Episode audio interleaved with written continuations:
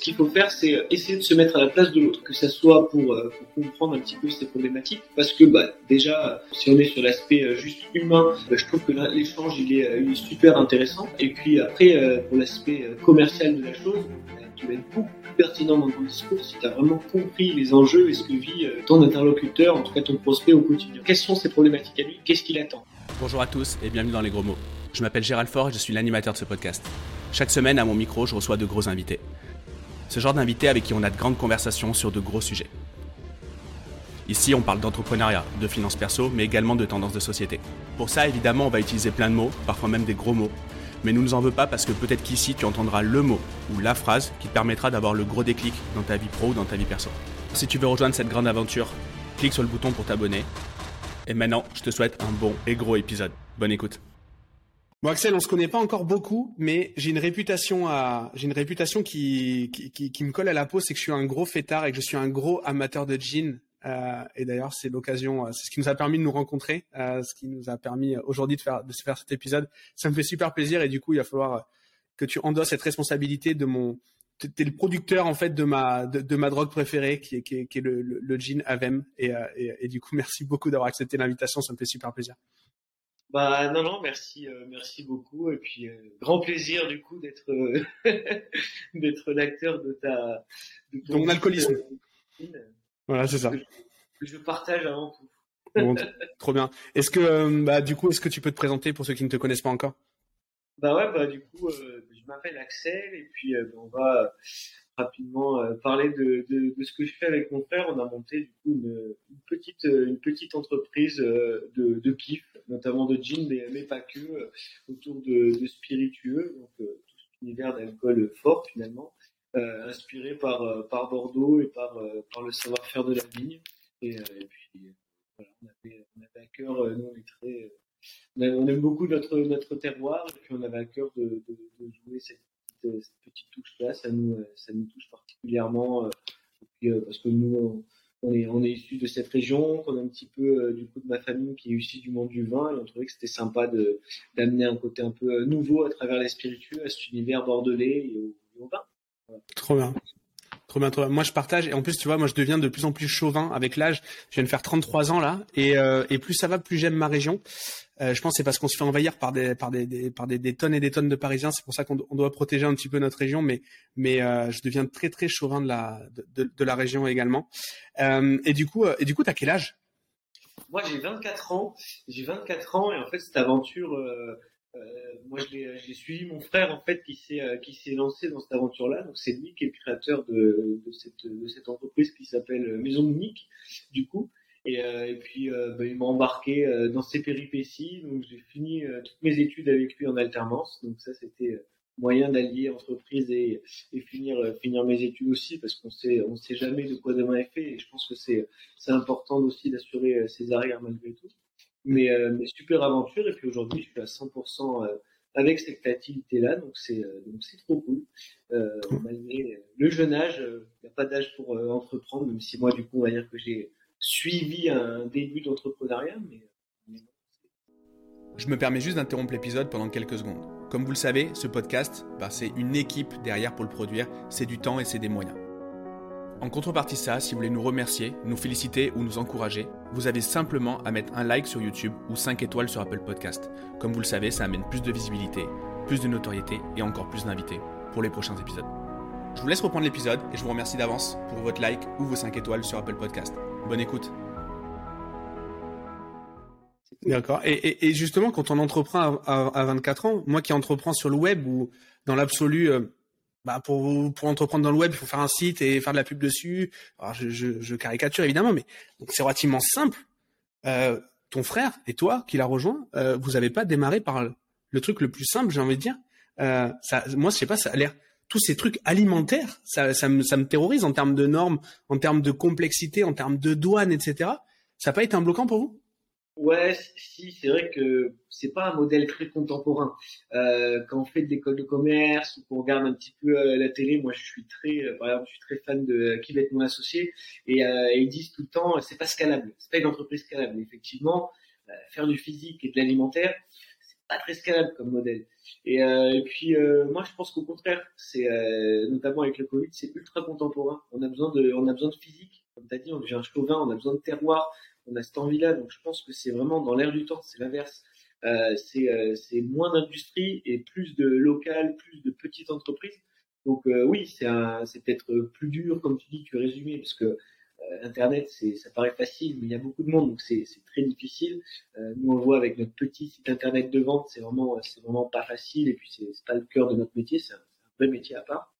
Mais, euh, mais si, c'est, dur, et puis en France, on est, on quand même les spécialistes de la paperasse, faut pas se mentir. Et sur l'alcool, c'est, c'est pire. c'est une tannée pour les douanes. C'est pour ça que nous, notre modèle, il a été, il est établi sur, on va dire, c'est un mot que j'aime pas beaucoup, parce que je trouve que ça résume beaucoup de choses, mais sur de la sous-traitance. C'est-à-dire que nous, aujourd'hui, on est parti euh, de zéro. Et en fait, on va euh, s'accompagner des gens qui sont euh, compétents dans leur domaine parce que, très humblement, on pense que c'est le moyen déjà que, tout le monde y trouve son compte. Et puis, et puis on n'a pas la prétention de dire on va arriver et faire les meilleurs produits. Par contre, on a l'ambition de s'appuyer des gens qui sont les meilleurs ou presque, en tout cas dans leur domaine, pour apporter notre petite touche à nous de, folie, on va dire, de, jeunesse, et faire des choses un peu, un peu sympas. Donc nous, on n'est pas dire, euh, on n'est pas parti euh, avec avec l'outil de prod et à se lancer dans l'alimentaire comme d'autres font. Et là, c'est encore euh, plus difficile. moi, je pense qu'on a on a un modèle aussi où, où mine de rien, on, toutes les choses qu'on ne sait pas faire, elles sont elles sont occupées par des gens qui qui s'en occupent. Mmh. Et avant les douanes, où c'est vraiment moi, c'est le plus gros frein de, pour, pour monter mon, ma petite distillerie, c'est vraiment cet aspect euh, paperasse qui me, qui me freine le plus. Ouais. Et, euh, et, et, euh, et, justement, comment on prototype? Parce que le jean, c'est pas votre premier produit. Euh, moi, celui qui m'a fait vous connaître, enfin non, c'est celui qui m'a fait apprécier parce que pour le coup, je bois que du gin, mais il y avait d'autres produits avant et du coup, le nom Nadé, ça me parlait évidemment à Bordeaux. Euh, vous avez commencé par quoi et comment on, prototype un business comme le vôtre? Comment on teste? Est-ce qu'on se lance? On doit je sais pas, on fait une hypothèque sur la baraque et on se lance, ou est-ce qu'il y a moyen quand même de tester euh, progressivement euh, un marché? Non, alors euh, en fait l'idée de base elle part. mon frère quand il était à l'école, il a fait comme moi, on a fait Ifria, c'est en fait c'est l'école, enfin c'est c'est même pas une école, mais on va dire que c'est l'organisme qui s'occupe de toutes les formations agroalimentaires, y compris le commerce autour de l'agroalimentaire, et, et c'est quasiment tenu jamais par des profs, mais plutôt par des pros. Et, euh, c'est là où en fait mon frère a, échangé avec un prof qui était à, Montpellier, qui avait un projet, on va dire relativement euh, similaire, en tout cas lié à l'alcool. Et euh, ça lui a donné cette envie. Donc il est, parti avec cette idée de base en se disant, ben, nous à Bordeaux, on a un terroir raisin, ça pourrait être cool de s'inspirer de ça euh, pour en faire du coup de vodka. C'est ça le premier produit, euh, vodka navet, du coup, le, nom de famille. là, c'est relativement simple à retenir parce que c'est notre, c'est notre nom. Euh, mais, euh, mais du coup, oui, effectivement, ça part, euh, ça part d'une idée un peu comme ça. Et après, l'investissement, il est, il est, on va dire, pas énorme, si, mais c'est le prix, c'est le prix d'une jolie voiture. Quoi. Et, en fait, comme, comme je dis, c'est le financement de, de stock. tu payes du stock. Et après, bah, à trouver, bah, déjà, à l'époque, c'était un peu moins difficile, je crois que maintenant, pour, pour avoir des crédits, quand même. Je crois que les banques sont, sont quand même. Ouais, en, ce, en, ce moment, c'est pas simple. Ouais. Je crois que c'est vraiment pas simple. Et, euh, et, puis voilà, en fait, euh, le, le, risque, on va dire qu'il n'est pas très gros. Euh, mine de rien, puisque tu, tu, finances du stock, bon, au pire des cas, essaies de, si ça marche pas, malheureusement, essayes de trouver le, le, le moyen de, de vendre sans, sans, limitant, en limitant la casse. Mais je veux dire par là qu'on n'est pas sur des produits périssables.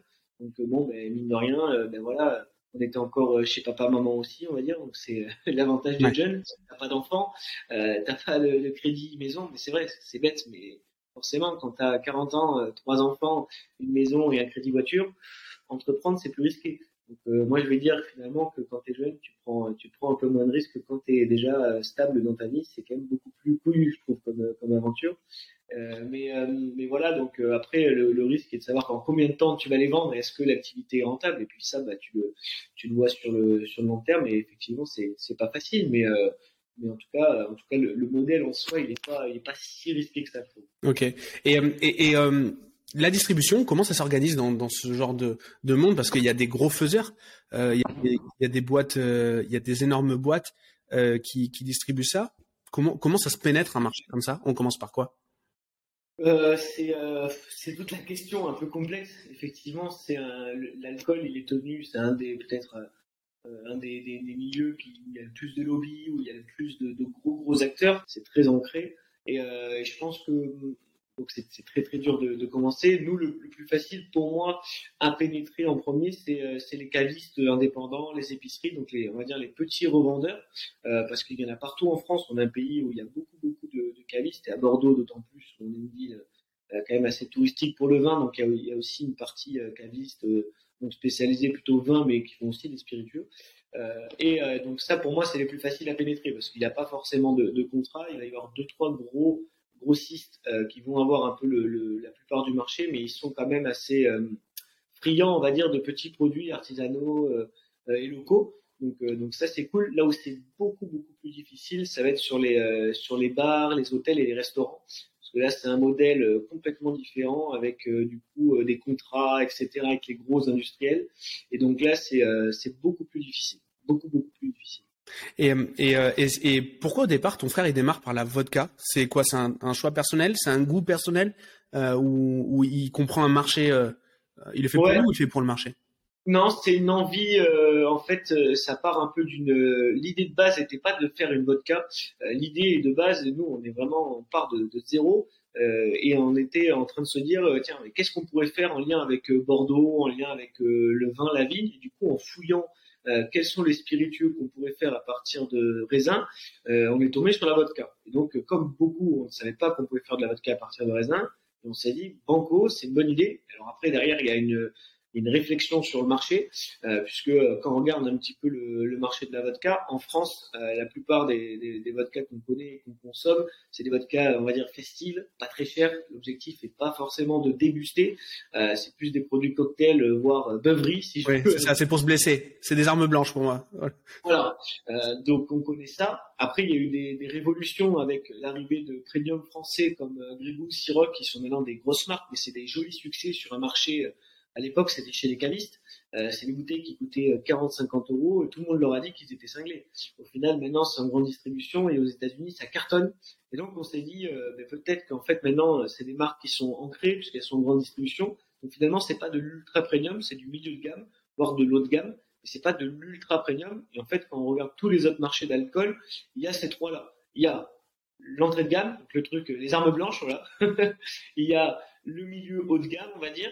Et après, euh, ben, l'ultra premium, il y a toujours sur un whisky, par exemple, on a euh, la bouteille à 10 balles, on a des, whiskies, euh, voilà, de grande distribution à 20, 30 euros, 40 euros, allez peut-être, mais qui vont, voilà, qui sont pour les, pour les, les produits plaisir, mais faciles, consommables. Et après, il y a des produits en whisky qui montent jusqu'à, voilà, des prix, des prix exorbitants pour les amateurs. Et en vodka, il n'y avait pas ce créneau-là. Et du coup, on s'est dit, mais peut-être qu'il y a un créneau à prendre, et, et on va se dire, ben, on va essayer de complètement euh, casser les codes, euh, aller sur une vodka de dégustation euh, en jouant du coup sur sur tout cet univers-là.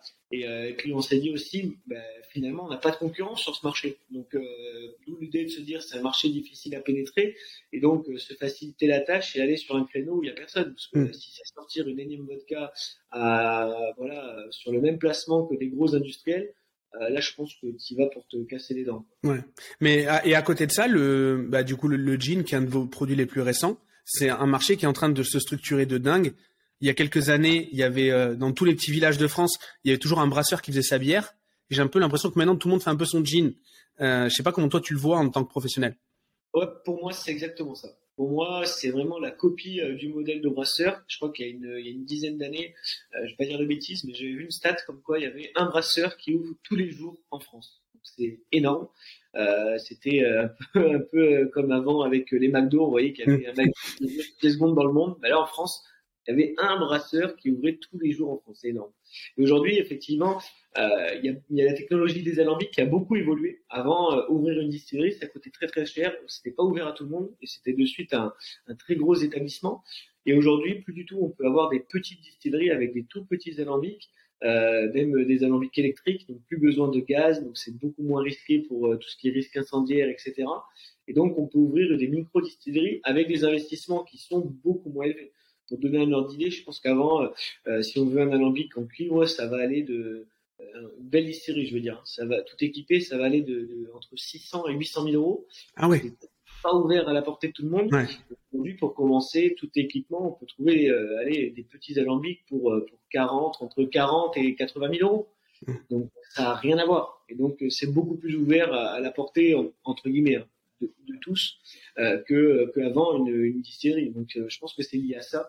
Et effectivement, oui, des jeans, là, il y en a, il y en a beaucoup. Je pense que le, marché commence déjà un petit peu à, à saturer, donc euh, à voir comment, comment ça évolue. Mais, euh, mais effectivement, il y en a beaucoup, beaucoup des, des petites distilleries qui ouvrent, qui ouvrent en France. Pas que pour le gin, beaucoup whisky aussi.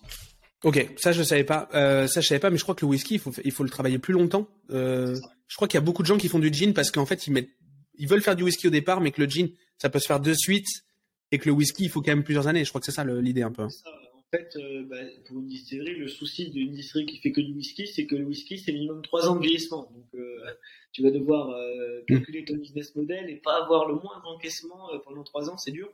Et effectivement, il y a des produits beaucoup plus faciles où on peut les embouteiller en direct, comme la vodka, le gin, les liqueurs aussi, par exemple. Où là, ça demande moins de moins de temps du coup, puisque c'est distillation, réduction. Enfin, la distillation, les réductions, c'est le ramener à un degré consommable, puisque quand le distille, c'est beaucoup plus fort, donc aux alentours des 40 degrés pour un. Et, euh, et, du coup, euh, la mise en bouteille, et on peut la mettre sur le marché de suite. Donc effectivement, c'est un moyen de rentrer de la trésorerie en attendant que les, les flux dorment, on va dire, parce que sinon, euh, c'est presque pas tenable d'avoir. Ou alors, faut être un gros. Voilà. Et là, tout des industriels, c'est que là, il faut avoir une trésorerie suffisante pour pouvoir le faire, et c'est pas donné à, à, tout le monde pour le coup. Mm. Ah, c'est euh, c'est ouais hyper intéressant. Et euh, et, et du coup ta clientèle tu t'estimes que elle ressemble à quoi? C'est qui le client moyen d'un jean Avem ou euh, d'une vodka Nadé c'est peut-être pas la même clientèle d'ailleurs pour les deux produits. Euh, euh, c'est pas la même clientèle, je pense. Euh, nous, le client, le client final, c'est vrai que c'est pas facile parce que moi, je suis rarement en contact avec eux je fais un petit peu des marchés à Noël sur des périodes très cadeaux comme ça, fête des pères, un peu fête des mères aussi, euh, sur ces périodes-là. Mais sinon, je vends quasiment qu'à des professionnels. Euh, mais, euh, mais oui, je pense que c'est euh, c'est des clients différents. Et c'est pour ça que nous, on a fait la stratégie sur, sur notre entreprise de créer une marque et une entité différente par produit. parce que je pense qu'ils s'adressent pas tous à la même clientèle. Et par exemple, l'amateur de jean a pas forcément envie d'avoir de la com sur la vodka parce qu'il n'est pas client, parce qu'il n'est pas amateur, et vice versa. Et euh, du coup, on a créé deux univers différents, donc Vodka Nadé et les jeans s'appellent Avem, A-V-E-M. Euh, et euh, parce que je pense qu'effectivement, c'est pas les mêmes clients. La vodka, ça va plus être un, les clients pour faire des accords. Donc nous, on a beaucoup joué avec avec des accords avec des mets notamment caviar bien sûr. On travaille beaucoup avec Sturia, qui est une marque de caviar locale qui, qui est très cool. Euh, et, puis après, avec aussi tout ce qui va être saumon, des huîtres, par exemple, pour le côté local, c'est super sympa. Et donc, c'est plutôt cette clientèle-là un petit peu euh, amatrice euh, de voilà d'accord, mets, vin, et qui va vouloir essayer vodka avec des mets, par exemple. Pour le gin, c'est beaucoup plus ouvert parce que je pense qu'avec le, cocktail Ginto, le gin tonic, ça, ça, a ouvert la chose à beaucoup plus de monde et c'est un côté plus festif. Donc je pense que la cible est un peu plus jeune aussi. Euh, voilà, je, je, pense que c'est notre cible jean, c'est plus aux alentours des, des trentenaires. Euh, c'est plus festif, c'est plus convivial. Euh, néanmoins, il y a une petite, euh, ce qu'on a un petit peu moins peut-être sur la vodka, là il y, a une, il y, a une, saisonnalité qui est quand même assez marquée sur le jean sur la période estivale. C'est très, euh, c'est très euh, terrasse, voilà, ouais. jean bulle, glaçon. Très bien. Et, et, moi, ce qui m'a bluffé quand j'ai découvert euh, votre marque, donc c'est par euh, euh, c'est par le cousin de ma femme qui est qui est qui a un, qui, qui, a, qui a un, un bar qui s'appelle le Symbiose à Bordeaux, et euh, il, il m'a fait connaître, je dis n'importe quoi, le jeudi, et ensuite je l'ai vu tous les jours de la semaine où je suis sorti, et et je me suis dit ok ils sont partout. Comment vous avez réussi à pénétrer aussi bien? Alors il y avait déjà la vodka qui était implantée, mais comment vous avez réussi à, à, à être dans dans tous les bars à la mode à Bordeaux, euh, beaucoup d'hôtels, beaucoup de, lieux, euh, de, lieux stylés de Bordeaux en fait. Comment vous avez réussi à pénétrer ce marché-là? Est-ce qu'il y a un distributeur qui vous aide? Comment vous gérez cette distribution? Alors, du, coup, euh, oui, il y a un distributeur. Alors, c'est un distributeur qui est sur Bordeaux qui s'appelle Lacavatitou, et c'est des jeunes principalement. Et du coup c'est le premier on va dire revendeur, sous-distributeur, on appelle ça c'est souvent des brasseurs, ils, vont d'habitude livrer plutôt euh, des grosses marques d'ailleurs. Et, euh, et, du coup, jusqu'à présent, c'était des entreprises qui étaient plutôt fermées aux petits euh, comme nous, parce qu'ils y voyaient une perte de temps, perte de place, etc. Et eux, c'est les premiers où ils se sont dit, ben non, c'est pas une menace, c'est plutôt une opportunité. C'est-à-dire que c'est les mecs qui vont être sur le terrain, qui vont aller démarcher, et qui, nous, derrière, on va faire la livraison. Et, du coup, qu'on livre du Coca-Cola ou du gin nous, ça nous change rien. Euh, pas de problème pour ça. Et, euh, du coup, euh, nous, on bosse avec eux, donc c'est un, un, vrai plus. mais, mais pour avoir pénétré un peu le, un peu le marché bordelais, même si moi, je suis toujours focus sur, il y a encore plein, plein de, plein de choses à faire, mais mais oui, euh, je pense que hum, la vodka nous a beaucoup, aidé parce que du coup on était tout seul sur un placement, donc on nous a tous dit euh, qu'on était fous, on s'est beaucoup beaucoup battu parce qu'on arrive sur un marché où il y a personne, il n'y a pas de, a pas de demande en fait euh, particulière, donc il faut vraiment tout créer de A à Z. Donc on s'est battu, battu, multiplié les événements. On a notamment fait un, concours de cocktails à Bordeaux sur au Gabriel, qui est un des bars plus les plus emblématiques de Bordeaux. Donc ça, ça nous avait fait un joli joli coup de pub. Et du coup, quand on a lancé notre jean, c'était pas un énième jean qui arrive sur le marché. Euh, on est arrivé avec une vraie crédibilité d'un produit haut de gamme qui est servi euh, chez des étoilés. Et donc, c'était plutôt, ah ben, les mecs qui font une, une super vodka, euh, ben, ils lancent un jean, donc euh, le jean doit être cool. Et du coup, effectivement, on est arrivé avec une vraie crédibilité, alors que si je pense qu'on avait directement fait le jean, un énième jean, je veux dire, et ben finalement, se serait un petit peu noyé dans la masse. Alors après, pas tous, euh, mais je trouve que même si euh, la vodka est un marché très très compliqué et que c'est pas du tout le gros de nos ventes aujourd'hui, euh, c'est un produit qui nous amène qui nous amène pas mal de, crédibilité et qui a fait connaître l'entreprise. Trop bien. Et, et, et, du coup, quels ont été les enseignements en termes de distribution ou de production d'ailleurs que vous avez eu de la vodka pour pour pour, pour aller sur un nouveau marché, un nouveau segment qui était le, le gin? C'était quoi vos plus gros apprentissages?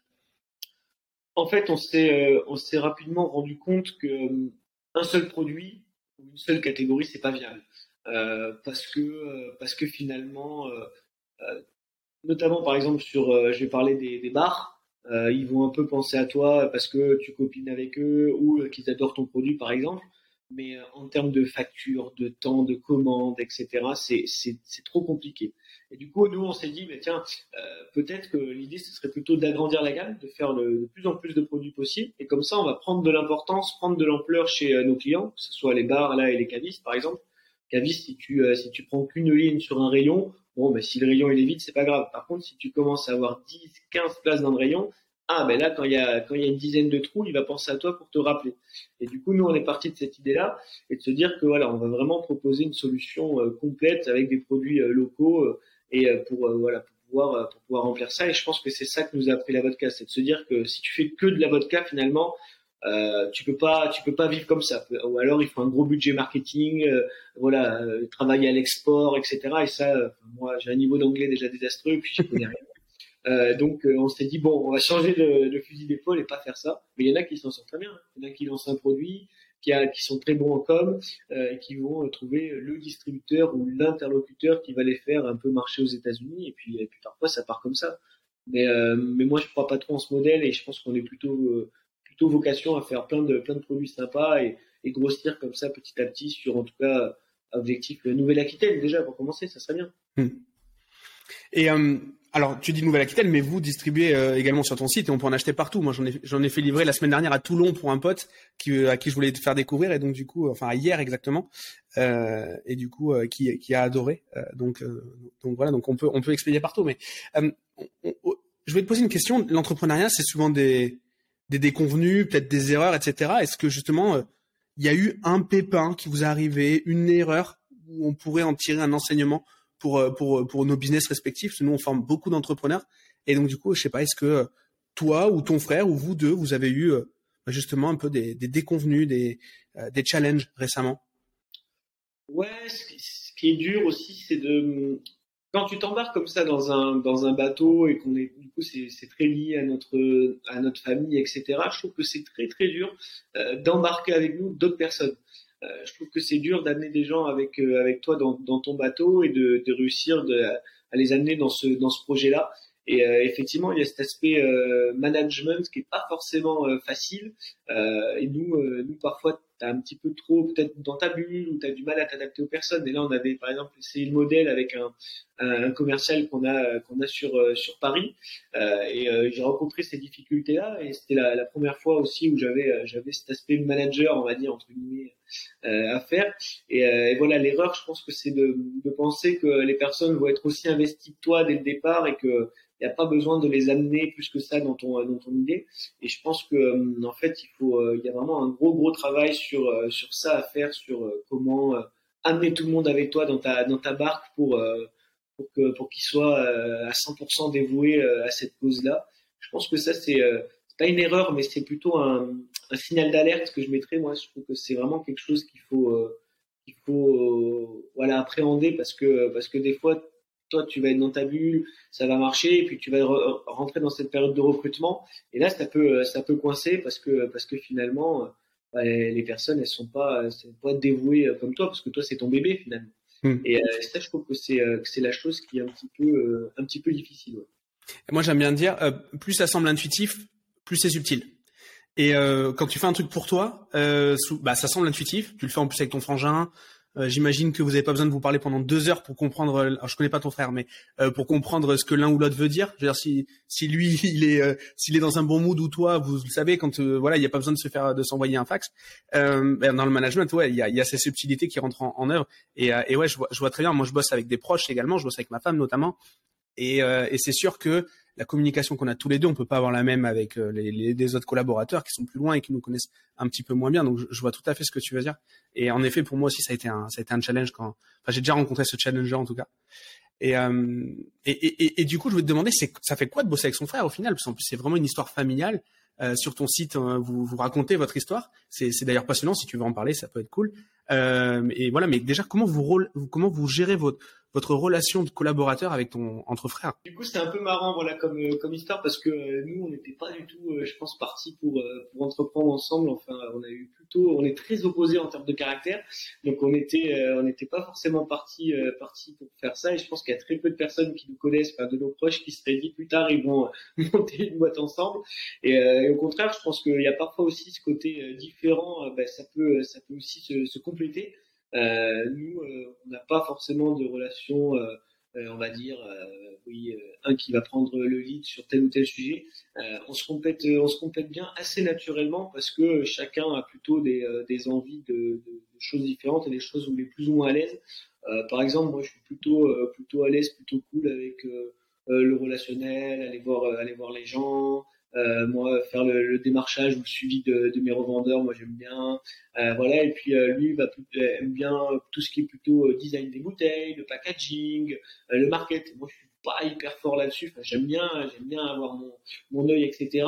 Euh, mais lui, il va avoir plus d'idées, il est plus plus dans le créatif, voilà. Euh, et du coup, je trouve que malgré nos caractères très opposés, on se on se complète bien là-dessus. Et c'est aussi le petit le petit signal aussi que je mettrais il faut pas vouloir quand on recrute, par exemple, ou qu'on s'associe, vouloir recruter son clone. Ça sert à rien en fait, parce que du coup, euh, tu vas faire la, il va faire la même chose. Vous allez vous conforter dans votre idée. Alors je dis pas de prendre l'intégrale opposée non plus. Hein. Euh, l'idée c'est quand même de, bien s'entendre, mais euh, c'est bien d'avoir un, œil un petit peu différent. Voilà, de, de, de, soumettre un peu ses idées ou de confronter en tout cas des, des opinions parfois différentes. Des fois, on n'est pas d'accord sur des sujets. Et puis, il y a aussi cette idée de remonter terrain. Si moi, je fais plus de terrain et lui plus de côté euh, euh, market global, et du coup, de dire, ah ben moi, je voyais pas ça comme ça, ou avoir des retours euh, directs des clients. Je trouve que c'est super important. Après, on en fait ce qu'on veut. Mmh. Mais, mais, voilà, nous, on fonctionne beaucoup, beaucoup comme ça. On discute, on échange, et puis après, on, on voit, on voit comment, comment on estime que c'est le mieux. Mais mais ouais, on fonctionne beaucoup comme ça. Et vos parents, ça les fait flipper ou pas de bosser euh, que vous bossiez Vous êtes que deux frères déjà dans la fratrie? Ouais, ouais. Ok. Euh, ça, les, ça les a fait flipper euh, plutôt l'entrepreneuriat. Après qu'on bosse ensemble, ouais, au début euh, un petit peu, mais mais sans plus parce que ça s'est direct, ça a été assez intuitif en fait dès le départ. Donc une fois que ça s'était lancé, il n'y a, a, jamais eu trop de trop de doutes. C'était plus sur l'entrepreneuriat au sens global parce que nos parents, ils sont tous les deux fonctionnaires. Ok. Euh, et euh, je vais un peu faire le, le cliché de la chose, mais, mais l'entrepreneuriat, c'est pas du tout dans leur gène, mais pas du tout, du tout. Et puis c'est notre, c'est notre génération aussi d'ailleurs, mais, mais ils sont, ils sont pas du tout là-dedans, donc forcément pour eux c'était, c'était complètement, complètement fou et un peu intouchable comme, comme idée. Donc c'est plus, plus cet aspect-là qui les a, qui les a fait un peu flipper. Et puis en plus l'alcool, le côté festif qui peut faire peur aussi, la vie, la vie de nuit. Avec, avec tout le milieu du bar, des boîtes de nuit, etc. Ça fait toujours peur aux parents. J'allais en parler très souvent je demande c'est quoi la suite pour vous euh, Et en l'occurrence, là, la suite, c'est que vous collaborez justement dans des établissements de nuit à Bordeaux. Est-ce que tu veux, est-ce que tu veux parler un peu de, de tout ça? Ouais, ben euh, toujours dans, l'idée de, travailler autour de, de ce milieu-là. On a à la fois développé les produits, on a à la fois euh, fait plusieurs gammes de produits. Donc on a aussi une gamme de spiritueux bio euh, qui s'appelle Sapio, qui est un outil vraiment pour les professionnels du, euh, du bar, enfin, du cocktail, qui sont des produits très très accessibles, bio et local. On a monté une, sorte de coopérative en fait pour avec avec pour idée de, de pouvoir rémunérer au mieux les distillateurs et de tous pouvoir monter une marque cool et d'avoir un vrai outil pour, pour dire ben voilà c'est bien beau de dire ah vous bossez toujours avec les industriels ben ouais mais au bout d'un moment il faut pas que le cocktail il sorte à 28 euros non plus donc l'idée c'est de sortir d'avoir un outil pour leur dire ben voilà vous pouvez aussi bosser en local beau cocktail euh, et puis euh, puis sortent pas à des prix trop délirants. Donc on a bossé là-dessus. Et on s'est aussi plus récemment, euh, mon frère avec un, ami s'est associé sur sur Bordeaux pour ouvrir un établissement qui s'appelle Le Bourbon, qui est un bar, on va dire restaurant, bar et jusqu'à club, ce qui ferme jusqu'à 5 heures du matin le, le week-end, vendredi, samedi. Et voilà, l'idée c'est bah, de pour nous, c'est un bel outil aussi pour mettre en scène les produits, forcément, euh, mais pas que. On fait aussi bosser euh, plein d'autres marques, des copains. Voilà, je pense que euh, il faut pas non plus. Euh, c'est complètement nul de dire je bosse que mes produits et puis en mm. plus nos, produits ne répondent pas non plus à tous les créneaux d'un bar. Il y a plein de produits qu'on fait pas, plein de tranches qu'on fait pas non plus. Mais, mais c'est vrai que c'est un bel outil, voilà, pour, pour se faire connaître, gagner en crédibilité aussi, parce que bah, c'est vrai que ça permet d'avoir un lieu pour pouvoir faire des rendez-vous, faire des découvertes cocktails, montrer les produits. Donc ça, c'est un, super outil pour ça. Et, et, justement, c'est un. Est-ce que c'est un laboratoire pour tester des choses avec euh, la clientèle pour avoir du répondant plus rapidement, ou est-ce que non, votre cycle de production ne se prête pas justement à l'agilité, euh, ce genre, ce genre d'agilité? Euh, les retours terrain, vous arrivez à les implémenter dans votre production? Ouais, euh, alors ça dépend des ça dépend des types de production parce que comme je l'ai dit, on travaille avec plein de distilleries différentes, donc il y a plusieurs modèles d'alambic, etc.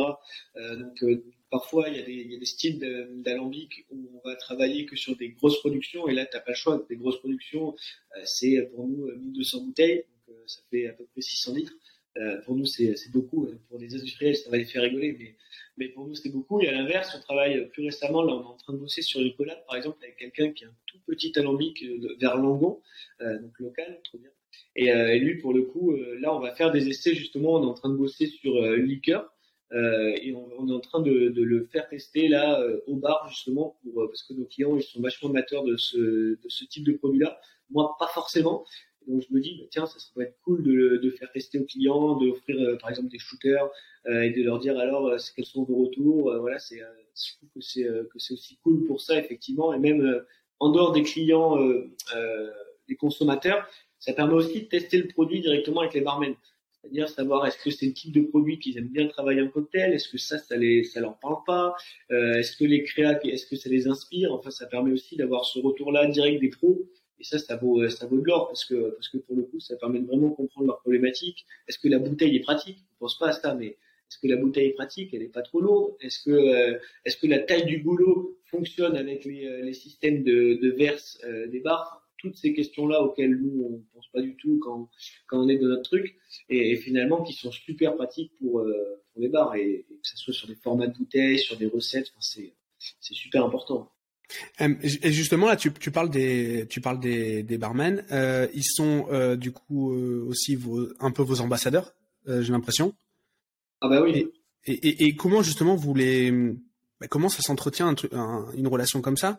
Parce que bah, avec, à cause de la loi F1, de la loi F1, pardon, vous pouvez pas faire la publicité que que, que on pourrait faire sur d'autres types de produits.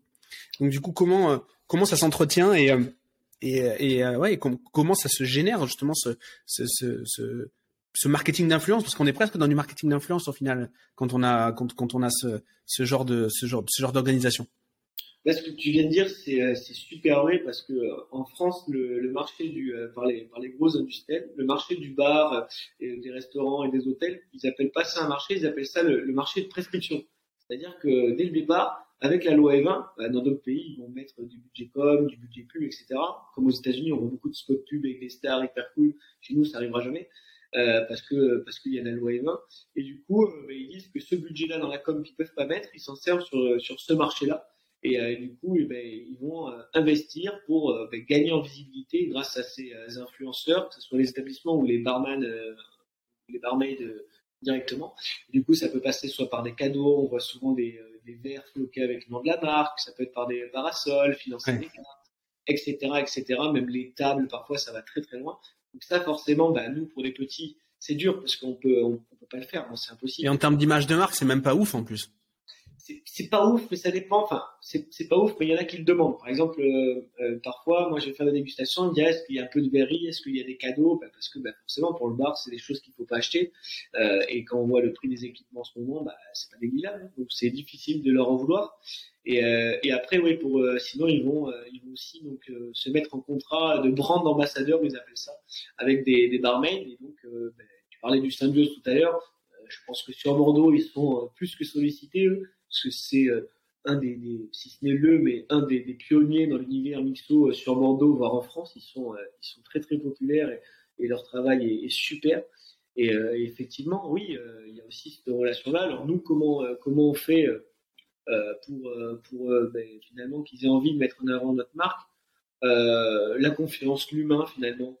c'est toujours cette idée un peu de retour aux sources, c'est-à-dire ben voilà, ils aiment bien le produit, peut-être qu'ils aiment bien ma gueule ou pas, j'en sais rien. On est on est on est sympa, soit il y a le feeling, soit des fois il n'y a pas. Euh, on est réactif aussi, voilà. euh, ouais, est-ce que tu peux me dépanner? Ben, Je vais faire au plus vite pour essayer de l'arranger. On est un peu, voilà, cette idée, on est tous dans le même bateau. Et, euh, et finalement, ben, ben, voilà, c'est un peu ça. Moi, si j'ai des événements, bah tiens, ça pourrait être cool si je peux te faire un peu bosser, venir faire la presta, euh, etc., etc. C'est plutôt le sentiment communauté, voilà. Et après, on a aussi euh, fait un petit clin d'œil parce qu'on a aussi beaucoup euh, bossé avec euh, l'ABNA, c'est l'association des barman de Nouvelle-Aquitaine. Ils se sont tous un peu assemblés entre eux et du coup, on fait beaucoup de, euh, on va dire, de, de dégustation avec eux, des événements, etc.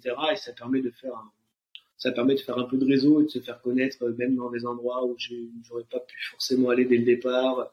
Ça nous a fait connaître un peu à La Rochelle, des choses comme ça où j'avais pas forcément pris le temps encore d'aller.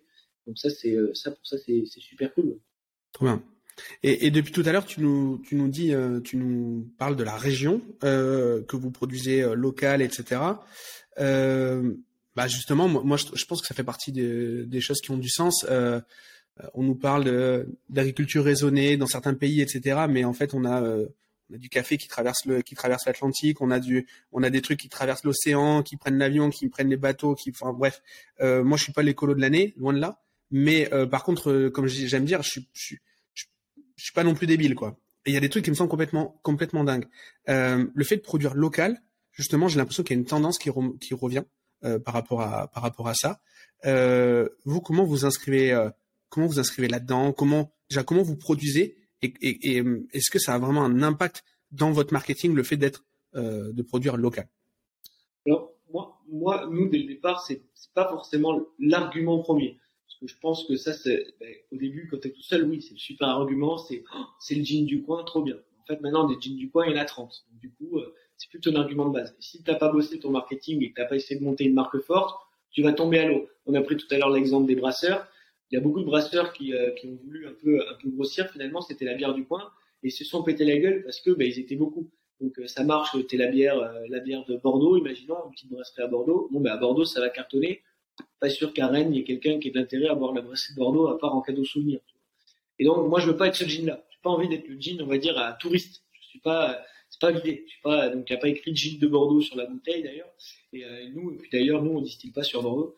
Euh, nous, la, plupart, on va dire, le, gros de, ce qu'on produit, c'est, euh, c'est sur Cognac, du coup, avec une voire deux distilleries, mais en fait le, le distillateur a, a bougé entre temps, donc on l'a suivi. Parce que pour, pour, ceux qui connaissent pas, c'est à 45 minutes de Bordeaux, hein, c'est pas non plus très loin. Voilà. Ouais, euh, ouais, Cognac, c'est euh, et puis Cognac, c'est en fait finalement la, la, la, capitale euh, nationale de la distillation. Hein, c'est reconnu dans le monde entier, donc c'est aussi un axe marketing pour nous en dehors du savoir-faire important, puisque c'est des noms qui sont connus Bordeaux, Cognac. Bon, mais si un jour, si un jour je suis amené à faire un peu d'export, j'en sais rien, moi, dans 10 ans, ben, Cognac et Bordeaux, déjà, c'est rassurant. Et à France, Cognac, Bordeaux, c'est trois déjà. Ouais, c'est le Limoges de la porcelaine. Exactement. C'est ça. Et voilà, Cognac, c'est très connu. Et nous, c'est une image un peu vieillotte, mais, mais Cognac aux États-Unis, c'est le summum de la hype. Donc, hmm. c'est assez rigolo d'ailleurs à voir le, décalage de perception de produit. Mais, euh, mais voilà, donc nous, euh, nous on produit au maximum, euh, au maximum local, même pour tout ce qui est bouteille avec des entreprises françaises au, maximum de ce qu'on de peut faire. parce que c'est important, parce que ça a du sens. effectivement, pour ton marketing, je pense que c'est c'est bien, mais il faut pas tout miser là-dessus non plus. En tout cas, moi, c'est pas c'est pas notre axe principal de de com, même si effectivement, je pense qu'il y a un côté super rassurant. Et puis, moi, je pense que c'est très lié à l'achat militant. Euh, par exemple, les personnes euh, vont dire ah ben euh, là quand j'achète cette bouteille, mais finalement j'aide le petit entrepreneur du coin, donc c'est donc c'est sympa. Et moi le premier, tu dis je suis pas l'écolo de l'année, moi non plus. Hein. Je me suis pas arrêté de manger du chocolat et boire du café. Euh, c'est pas le c'est pas le problème, mais par contre j'essaye de faire des trucs un peu un peu raisonnés et qui ont du sens quand je peux. Euh, mais je trouve que je crois que beaucoup de Français sont dans ce cas-là quand les finances le permettent aussi, comme j'ai dit tout à l'heure. L'écologie ou en tout cas le côté, euh, le côté achat qui a du sens, ça doit pas être punitif. Euh, ça doit pas être, euh, je dois payer 30 balles de plus, faire 20 bornes en vélo pour aller le chercher. C'est pas ça.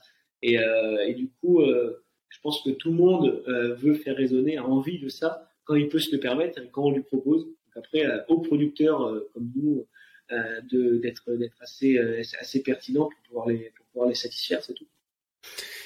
C'est très clair, je, je le partage à, à, à 1000%. Euh, si tu avais dû faire autre chose dans ta vie, ça aurait pu être quoi? Alors, tu es très jeune, hein, moi j'ai démarré jeune aussi, donc euh, donc je sais pas comment j'aurais répondu à cette question, mais euh, je me permets de te la poser malgré tout. Ça aurait pu être quoi tes choix de carrière si tu n'avais pas entrepris avec ton frère? Euh, Il m'a très vite embarqué, donc effectivement la question la question n'est pas facile, j'avais même pas fini mes études. moi j'ai toujours passionné par, par plein de trucs, je me passionne assez facilement. depuis tout petit, moi j'ai toujours eu une appétence pour tout ce qui est lié aux odeurs. Donc, euh, je sais pas si je me serais lancé un jour, mais j'ai toujours été passionné par tout ce qui est euh, parfum.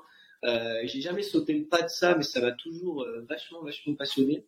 Euh, il y a eu que, en, vérité, il y a, il y a, peu d'écoles. Euh, j'ai jamais, j'ai jamais sauté le pas parce que comme je disais tout à l'heure, je suis très attaché à ma région et partir à 5 ans faire des études à Paris, franchement, c'est pas du tout mon, pas du tout ma branche. Moi, je, tu parlais de Limoges, j'ai fait un an d'études à Limoges, c'est le maximum que j'ai fait, tu vois. Euh, donc, euh, donc il y a ça qui m'a qui m'a toujours passionné. Et euh, sinon, moi, j'avais commencé, tu disais pas très écolo, mais mais notre papa, il est ornithologue, il s'occupe de la protection des, des, oiseaux sur le bassin. Et c'est vrai que c'est quelque chose qui m'a qui m'a toujours intéressé, donc les animaux, développement durable. Quand j'ai commencé euh, mes études, j'ai fait un stage pour dans les énergies renouvelables et ça m'a m'a pas plu euh, parce que ramener euh, un côté euh, finalement commerce à ce côté développement durable ça m'a pas branché du tout.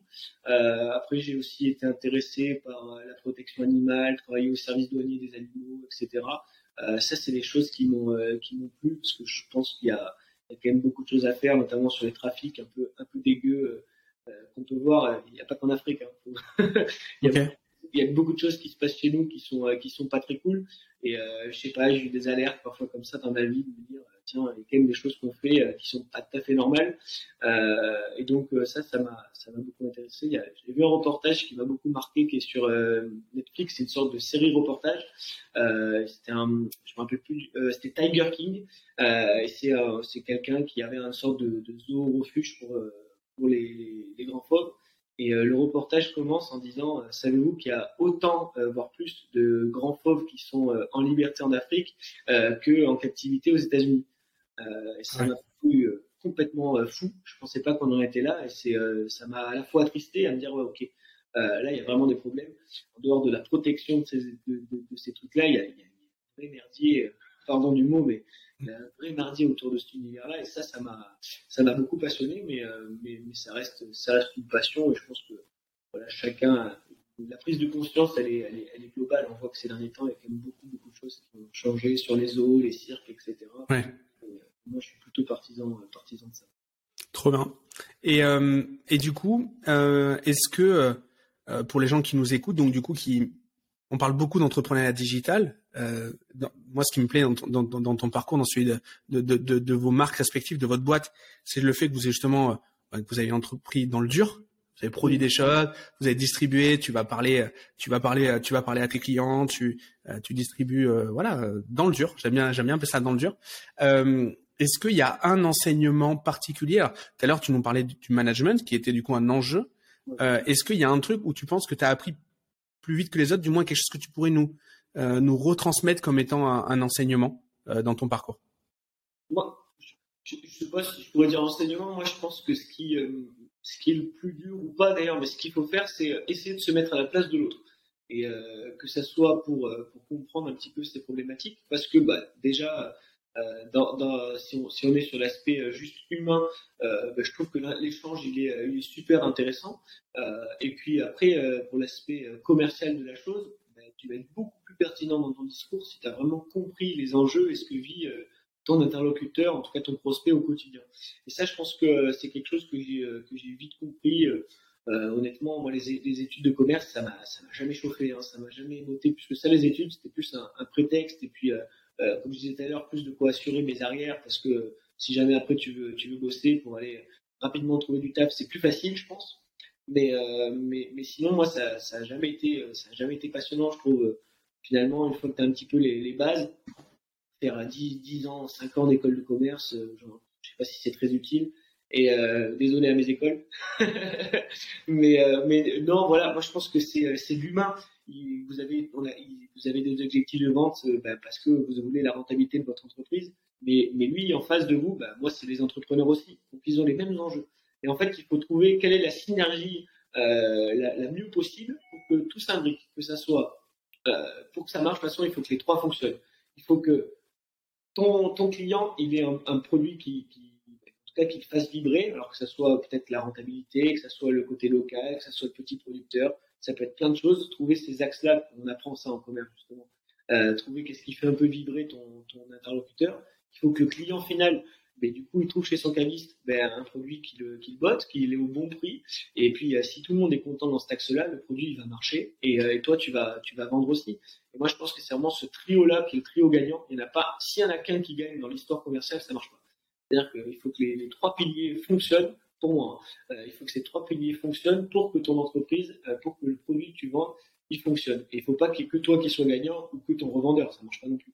Mais, euh, mais du coup, moi, c'est vraiment ça l'enseignement que je tirais de, ça, c'est de se dire, ok, qu'est-ce que, qu'est-ce quelles sont ces problématiques à lui, qu'est-ce qu'il attend? Et c'est là où du coup, tu vas adapter aussi ton discours ou adapter ta proposition et te dire, ok, mais là, là, c'est peut-être la solution la plus proche de ce qu'il attend. Et là, bah, après, beaucoup, possiblement, si si ça marche, il n'y a pas de raison qu'il n'aille pas avec toi, puisque tu proposes quelque chose dont il a besoin, en tout cas qu'il attend, et qui correspond à ses attentes, et là, il n'y a pas de raison pour que ça ne fasse pas. C'est, euh, bah, je, je, je, ne peux que abonder dans, dans, dans, dans, le sens de ce que tu dis. Je suis, je suis à 1000% d'accord avec toi. Je, je, connais Benoît, le monteur de, de l'épisode. Je suis sûr qu'il va prendre cette partie-là en, en, introduction. C'est sûr. Non, je, euh, du coup, non, mais je, suis à 1000% d'accord avec toi. Euh, dans tous les cas, euh, dans tous les cas, je crois pas aux relations où il y en a qu'un qui gagne. Du moins, je pense que ça marche qu'une fois en fait. Euh, ça marche qu'une fois, ce genre de choses. C'est pas long terme en fait. C'est du one shot. Moi, c'est j'appelle mm. ça tu sais, j'ai le modèle un peu à l'ancienne du vendeur d'aspirateur en porte-à-porte. T'es content, t'as réussi à, arnaquer, parce que c'est de l'arnaque pure et dure, à arnaquer la personne qui est en face de toi, mais euh, tu lui vendras pas deux fois des aspirateurs. Mm. Alors que moi, bah, peut-être que bah, la personne, elle va m'acheter une bouteille, puis une deuxième, ah, finalement, elle en prend trois, et après par carton 6, et puis maintenant, elle commande par 12. Ah, ben voilà, ben, petit à petit, euh, grossit, et puis il voit que moi, je suis pas là pour essayer de l'arnaquer et je pense que cette relation-là de confiance, elle est super importante. Et c'est, euh, comme ça que sur le long terme, petit à petit, ben, on plante des petites graines. Et puis finalement, il se dit, ah, ben, le petit, euh, le petit Axel là, ben, il fait des bons produits, il est sympa, il essaie pas de m'arnaquer, il est au maximum arrangeant. Et, euh, et, puis, et puis voilà. Et puis moi de mon côté, ben, forcément, j'y trouve mon compte puisque petit à petit les, les, commandes grossissent. Et puis du coup, il, te prend en affect parce que c'est, lui qui décide de vendre ton produit hein, quand t'es un revendeur. C'est ça, il, il, devient prescripteur au final. Il devient prescripteur, et, bien sûr. Non, c'est, euh, bah, je, je, je, suis à, à 1000% d'accord avec, euh, avec ça. Euh, merci beaucoup, Axel. Où est-ce qu'on peut ben, retrouver euh, tes produits, te suivre, euh, éventuellement te contacter si, si, si, on veut distribuer ton, tes, tes, tes alcools? Comment, comment ça se passe? Où est-ce qu'on peut te retrouver? Bah, vous pouvez me suivre sur, euh, sur Insta, Axel Nané, du coup. Euh, c'est mon Insta, c'est mon Insta, vous pouvez venir me parler. Je trouve que le côté humain de, de ça est sympa, plutôt que des boîtes mail, etc. Ça, je trouve ça, je trouve ça cool. Après, pour, pour acheter les produits, ben, soit si vous êtes plutôt de la région bordelaise, ça va être facile normalement d'en trouver chez, chez le vodkaliste pas trop loin. Euh, pas chez tous les cavistes, mais, euh, mais on commence à avoir pas mal de, petits ambassadeurs euh, par, quartier en périphérie, donc ça c'est cool. Et après on a un site internet aussi qui s'appelle du coup Maison Mounique, maison comme une maison, et Mounique c'est M-O-U-N-I-C-Q, euh, c'était le nom de notre grand-mère d'ailleurs, c'est un clin familial. Euh, et puis là vous pouvez commander des bouteilles, c'est livrable dans toute la France, voire même toute l'Europe d'ailleurs. Euh, sans, euh, sans souci. Et puis, euh, et puis voilà, n'hésitez pas à m'envoyer un petit mot sur, sur Insta si vous avez vu ce podcast, ça me fera, ça me fera plaisir. Ben, trop bien. Allez, allez écrire à Axel pour, pour le remercier de, de, son temps. Axel, merci beaucoup. Moi, du coup, je, bon, je t'écrirai aussi si tu veux sur Insta, mais je te remercie maintenant. J'ai l'occasion d'être avec toi, donc merci beaucoup. Euh, c'est très inspirant comme histoire tout ce que tu nous as raconté là. Il y a y a y a beaucoup de personnes que l'on forme qui veulent qui veulent justement entreprendre en famille, entreprendre dans des industries euh, sur lesquelles il y a peu de documentation et je pense que la tienne c'est le cas. Et donc c'est bien en fait d'avoir euh, des entrepreneurs comme toi qui viennent expliquer humblement leur, euh, leur parcours et je, je trouve ça génial. Merci beaucoup et, euh, et il me tarde de venir boire un coup avec toi euh, au Bourbon du coup. Avec plaisir. Et puis pour, pour ces gens-là, moi si je peux un peu un, un, petit peu juste leur, leur faire la passe, c'est de dire en fait il faut il faut trouver il faut trouver quelqu'un qui nous accompagne. Donc ça peut être par par toi aussi, mais mais mais aussi quelqu'un quelqu'un du milieu. C'est-à-dire que peut-être que finalement tu vas être client, tu vas peut-être commencer par faire produire ou alors aller te former chez cette personne-là. Et moi par exemple moi, il s'appelle? Christophe, c'est un médiciateur, ça fait, euh, ça fait au moins 40 ans qu'il bosse là-dedans, c'est une bible. Et, euh, et, du coup, bah ouais, quand j'ai des questions au début et quand j'ai appris à distiller, c'est, euh, un puits d'or que tu as en face de toi. Donc après, pour moi, c'est aussi ça, Internet, c'est très bien, c'est très bien pour, avoir l'idée de monter une entreprise, etc. Mais après, quand tu as, aussi un produit physique comme ça à aller voir, mais pourquoi pas aussi aller faire, aller directement trouver ce mécène-là qui va un peu, un peu t'accompagner. Et puis, D'ailleurs, là-dedans, tu vas aussi prendre, euh, bah, il est peut-être un peu à l'ancienne, prendre aussi ce qui est à jeter pour euh, ouais, bien sûr. ce que je peux pas faire. Mais, euh, mais tu vois, nous, c'est aussi, c'est aussi, voilà, ce que je disais, le côté humain, euh, bah, apprendre avec toi qu'à l'expérience d'entrepreneur, mais je pense que c'est génial pour, pour un entrepreneur d'avoir des avis, de pouvoir faire des vraies formations sur tout ce qui est les problématiques liées à l'entrepreneuriat et aussi faire du réseau. Quoi. Il y a beaucoup de réseaux sur, les, sur Facebook, nous, il y, en a plein euh, sur, sur tout ce qui est l'univers de l'alcool. Et puis tu rencontres des gens, et puis euh, eux, ils connaissent les problèmes, et, euh, et tu vas t'entourer de personnes qui peuvent t'accompagner. T'es pas tout seul. Voilà, c'est ça qu'il faut retenir. bah, c'est noté, le message sera le, le message sera entendu. Euh, Axel, merci beaucoup. Euh, je souhaite à tout le monde une bonne journée. Euh, Axel passe une bonne une bonne soirée. Du coup, sinon on est en fin de journée. Ouais. Pour une fois, on enregistre le soir. Et bah, je vous dis à, à très bientôt. Ciao, ciao. Au revoir tout le monde. Ça y est, l'épisode est terminé. Si tu es encore là, c'est que l'échange avec mon invité t'a certainement plu. Et la meilleure façon de le remercier, de me remercier, c'est de nous mettre un like ou un commentaire sur YouTube, ainsi que 5 étoiles sur Apple Podcast. Comme je te l'ai déjà dit, ça nous amène de la notoriété et ça nous permet d'avoir encore plus d'invités toutes les semaines à te proposer. N'hésite pas à me suivre et à me contacter sur les réseaux sociaux, je réponds à tous les messages et je suis à ta disposition si tu veux discuter des différents sujets du podcast. J'ai plus qu'à te remercier pour ta fidélité. C'était Gérald. Bonne semaine.